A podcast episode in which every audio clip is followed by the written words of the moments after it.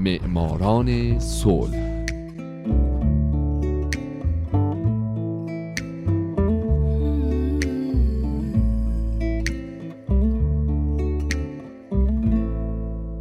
شنوندگان عزیز دوستان گرامی حالا نوبت می‌رسه به یکی دیگه از برنامه های معماران صلح.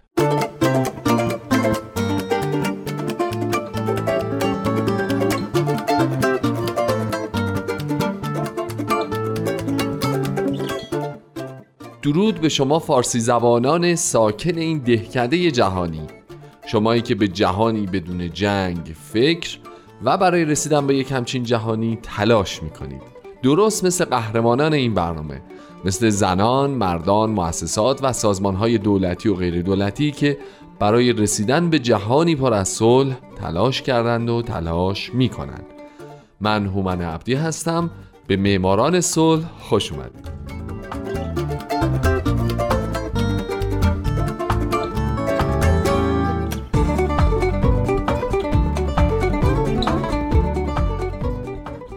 این هفته سال 2001 سازمان ملل متحد قسمت چهارم و آخر.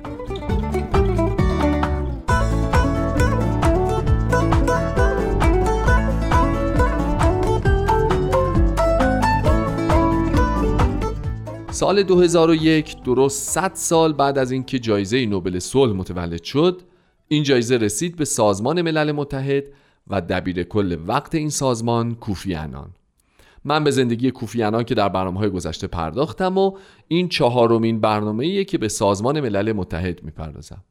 در سه برنامه پیش گفتم براتون از پیدایش این سازمان وظایفش ارکان اصلیش سازوکاراش و اینکه کمیته نروژی نوبل به دلیل اینکه این سازمان و کوفیانان دنیای امتر، منسجمتر و صلحآمیزتر برای بشریت به ارمغان آوردن به جفتشون در سال 2001 جایزه صلح رو اهدا کردند.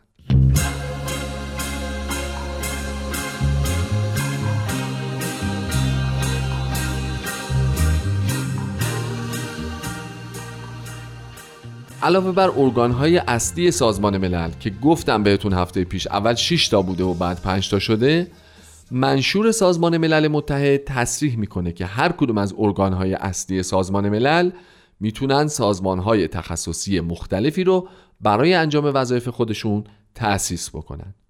در حال حاضر حدود 17 سازمان تخصصی در خدمت سازمان ملل هستند که برخی از معروفترین این سازمان ها آژانس بین المللی انرژی اتمی، سازمان خاروبار و کشاورزی، یونسکو، بانک جهانی و سازمان بهداشت جهانی و سازمان ملل از طریق این سازمان های زیر مجموعه است که به امور بشر دوستانه می‌پردازه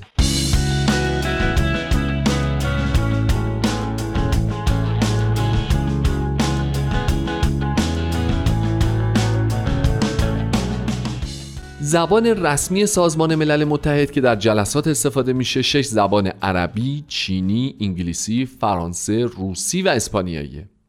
در مورد پرداخت حقوق به پرسنل سازمان ملل پیرو قانونی به نام اصل نوبلمق که مصوبه کمیته در سازمان ملل به ریاست یک دیپلمات فرانسوی به همین نامه. این کمیته بلافاصله بعد از تشکیل سازمان ملل مسئول وضع قوانین مالی و حقوقی شد. بر طبق این اصل حقوق کارمندان بدون توجه به ملیت اونها برابر با قوانین کشوری که بالاترین دستمزدها رو پرداخت می‌کنه و همچنین با در نظر گرفتن تفاوت بین سطح زندگی در مرفه ترین کشور و محل خدمت و افزودن ضریبی بابت زندگی در قربت محاسبه میشه.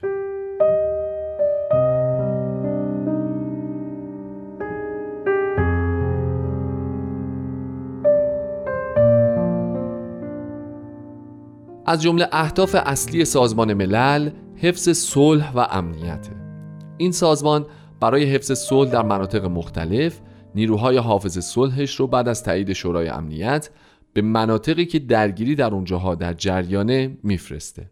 این نیروها یا همون کلاهابیا برنده جایزه نوبل صلح سال 1988 و من بهشون قبلا کامل پرداختم. در سال 2005 تحقیقی توسط هیئت راند انجام شد که نشون می‌داد سازمان ملل در دو سوم معمولیت های حفظ صلحش موفق بوده.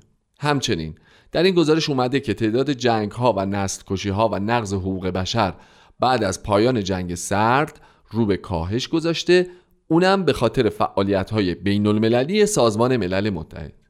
البته هستن کسانی که با به رخ کشیدن نسل کشی کامبوج نسل کشی رواندا عدم موفقیت سازمان در جلوگیری از کشتار سال 1995 سربرنیتسا یا ناقص موندن عملیات حفظ صلح در طول جنگ های داخلی سودان این سازمان رو به شدت مورد سرزنش قرار میدن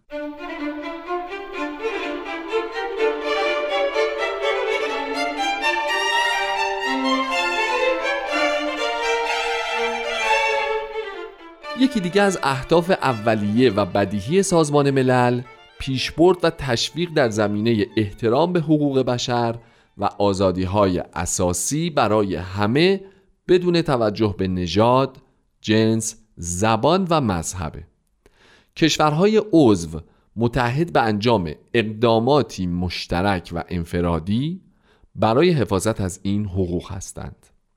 در سال 1948 مجمع عمومی سازمان ملل اعلامیه جهانی حقوق بشر رو که پیشنویس اون در یک کمیته به ریاست همسر فرانکلین روزولت تهیه شده بود به تصویب رسوند. این سند حاوی حقوق مدنی، سیاسی و اقتصادی مشترک بین تمام انسان هاست اعلامیه جهانی حقوق بشر شاید تنها سند قانونی در زمینه حقوق بشر در عالم نباشه اما پایه و اساس دو معاهده الزام آور و نافذه. یکی میثاق بین المللی حقوق سیاسی و مدنی سال 1966 و دومی میثاق بین المللی حقوق اقتصادی و مدنی و فرهنگی.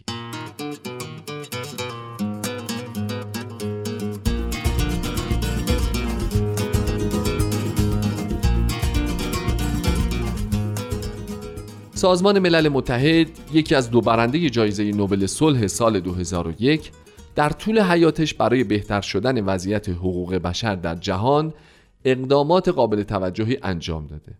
از جمله به تصویب رسوندن کنوانسیون حقوق کودک در سال 1989 یا کنوانسیون رفع تمام اشکال تبعیض علیه زنان در سال 1979 کمیسیون حقوق بشر این سازمان در سال 93 به منظور نظارت بر مسائل حقوق بشری سازمان به پیشنهاد کنفرانس جهانی حقوق بشر تشکیل شد.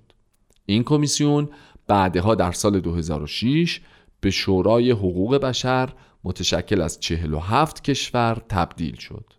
همچنین مجمع عمومی سازمان ملل در سال 2006 اعلامیه حقوق مردم بومی رو به تصویب رسوند و در سال 2011 طی قطنامه ای حقوق دگرباشان جنسی رو به رسمیت شناخت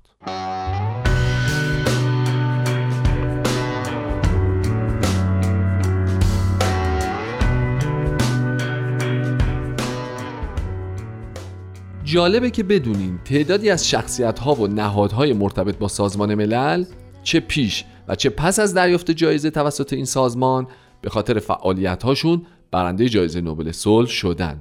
از جمله دو تن از دبیر های سازمان ملل یعنی داک هامرهولد و کوفیانان همینطور رالف بانچ، رن کاسیان، لستر بی پیرسون، سازمان یونیسف، سازمان بین المللی کار، نیروهای حفظ صلح سازمان ملل، آژانس بین المللی انرژی اتمی در سال 2005 و سازمان تحت الحمایه سازمان ملل برای منع سلاح‌های شیمیایی و کمیساریای عالی پناهندگان سازمان ملل متحد.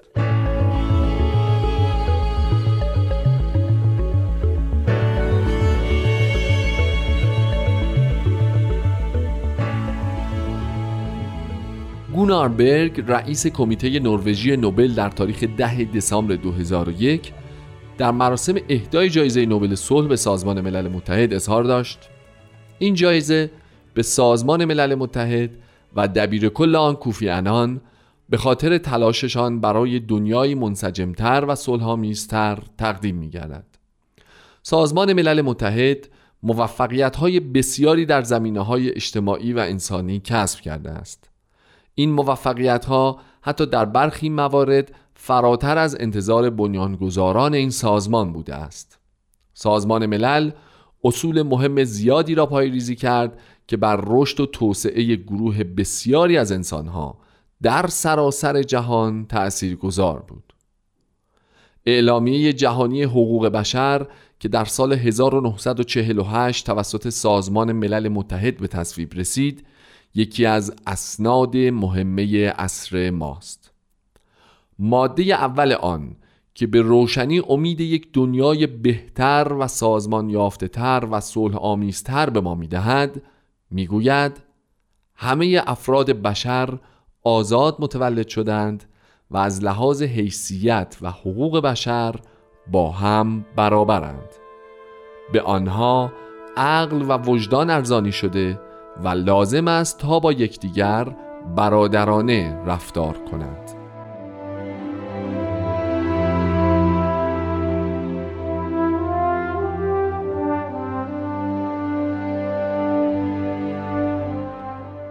دوستان بسیار عزیزم مرسی که به برنامه این هفته معماران صلح که آخرین برنامه ای بود که به سازمان ملل متحد پرداختم هم گوش دادید. من از شما می‌خوام حتما حتما برنامه هفته بعد من رو هم گوش بدید. هومن عبدی هستم و امیدوارم شمایی که امروز یکی از شنوندگان برنامه بودید در آینده برنده جایزه نوبل صلح باشید. شاد باشید و خدا نگهدار.